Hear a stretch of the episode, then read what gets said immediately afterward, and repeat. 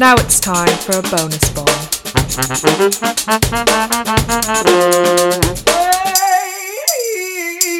Welcome back to another EM Board Bombs podcast. We got a bonus podcast for you. We haven't done that in a while. Pretty exciting stuff.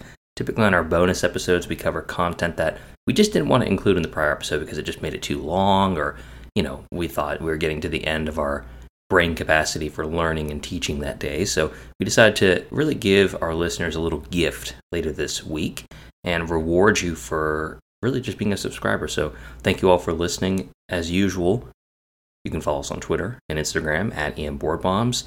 And, you know, I said this last episode, please drop an Apple review. We would love to see some more reviews coming in. Those of you that listen, especially long term listeners or new listeners, we would love to hear from you how we're doing, any topic suggestions. So please just drop an Apple review. It takes two seconds. If you have an Apple podcast device, all you have to do is write one or two sentences or even two words.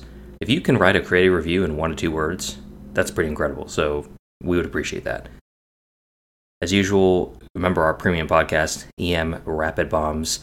You can find that at emrapidbombs.supercast.com. If you like what we do here at EM Board Bombs, want a TikTok version, like YouTube short version, Twitter, whatever they're called, video version, you can check EM Rapid Bombs out. We drop just four minute episodes of rapid, high yield knowledge in question answer format so it gets seared into your memory.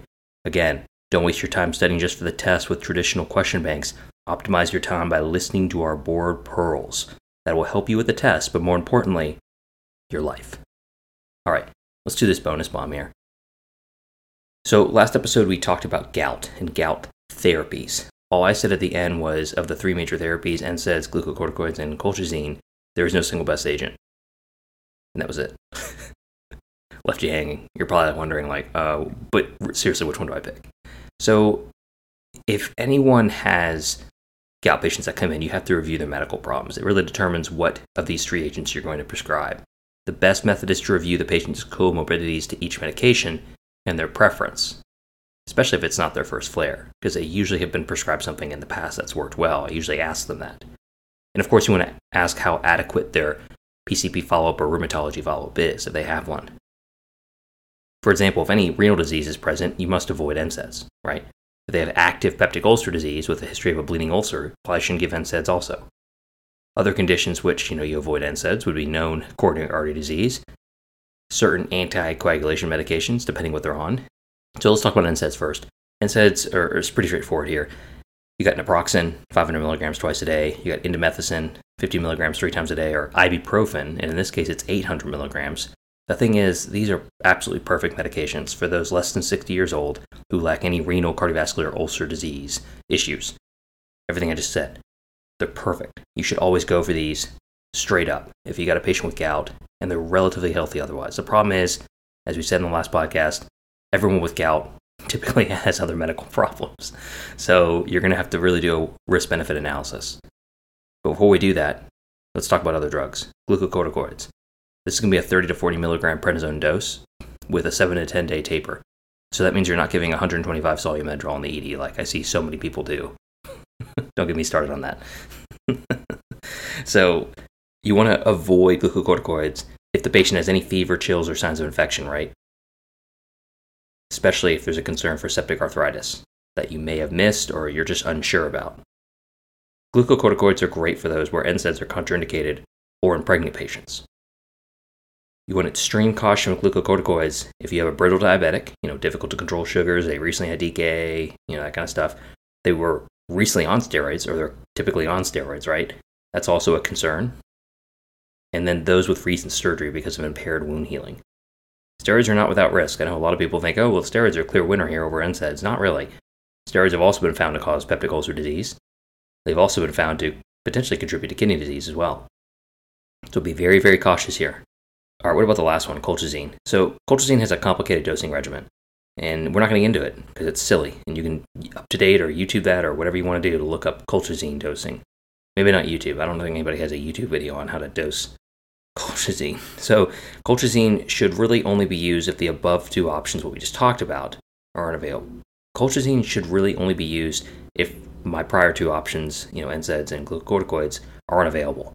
They're convenient for patients who have been on it before or are taking it already for flare prophylaxis. Like sometimes their doctor will just give them a large prescription of colchicine and say, take this when you feel like a flare is coming on.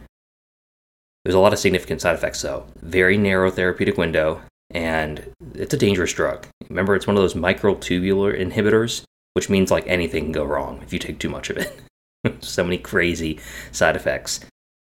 The other thing is, this is one of those drugs that absolutely has to be started within 36 hours, or else the benefit of therapy is very, very minimal. Unlike, you know, NSAIDs and glucocorticoids, where you can start those wherever and whenever, this has a minimal benefit if it's started late. It's contraindicated those with severe renal or hepatic impairment, or those on significant cytochrome P450 inhibitors. Remember those? well, this is one of those drugs that has drastic side effects if it has any renal or hepatic impairment or other issues with the P450 system. So just honestly, what this is getting to here, if you're listening to this, it's don't ever use this drug unless this is all you have. And then if you have to use it, you should probably call your pharmacist if you have one.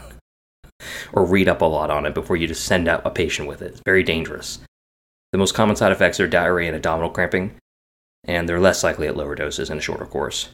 Much more serious adverse effects, which deserves its own episode, like a tox episode, would be seen at high doses. Include neutropenia, bone marrow suppression, and of course peripheral neuropathy. All right, nice little summary of everything here. I can't really think of anything else to talk about. We got NSAIDs, glucocorticoids, colchicine. In general, you're going to reach for your NSAIDs a lot. By second line glucocorticoids, from what I've read, it seems like rheumatologists prefer glucocorticoids first line just because the side effects of NSAIDs. But you and I both know if you're listening to this in the ER, we love NSAIDs for a lot of different type of patients. Just be cautious in who you're giving NSAIDs to. A lot of gout patients have comorbidities that precludes them to the benefit of NSAID use.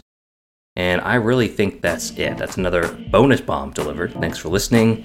We're going to see you next time. Don't worry, Dr. Hussein's still alive. He is, I believe, on tour right now. That's why I haven't seen him in a while. He was on a surprise speaking tour. Um, I believe in American Samoa. I think that's where he is. All right, we'll see you next time.